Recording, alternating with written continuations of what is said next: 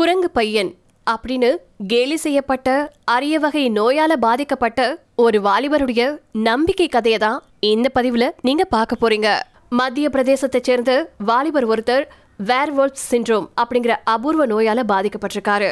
மத்திய பிரதேச மாநிலம் நந்த்லேடா கிராமத்தை சேர்ந்த லலித் அப்படிங்கிறவரு ஆறு வயசுல இருந்தே ஹைப்பர்டி ரிகோசஸ் அப்படிங்கிற நோயால பாதிக்கப்பட்டிருக்காரு.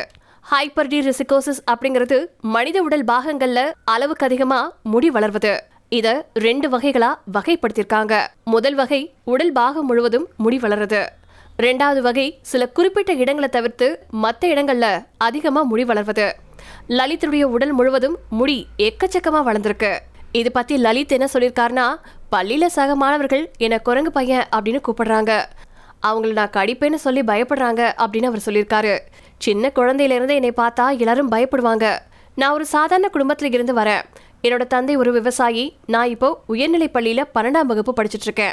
அதே நேரத்துல என்னுடைய தந்தையின் விவசாய வேலைகள்லயும் நான் உதவியா இருக்கேன். அப்படின்னு லலித் சொல்லியிருக்கிறதா டெய்லி மெயில் சொல்லியிருக்கு.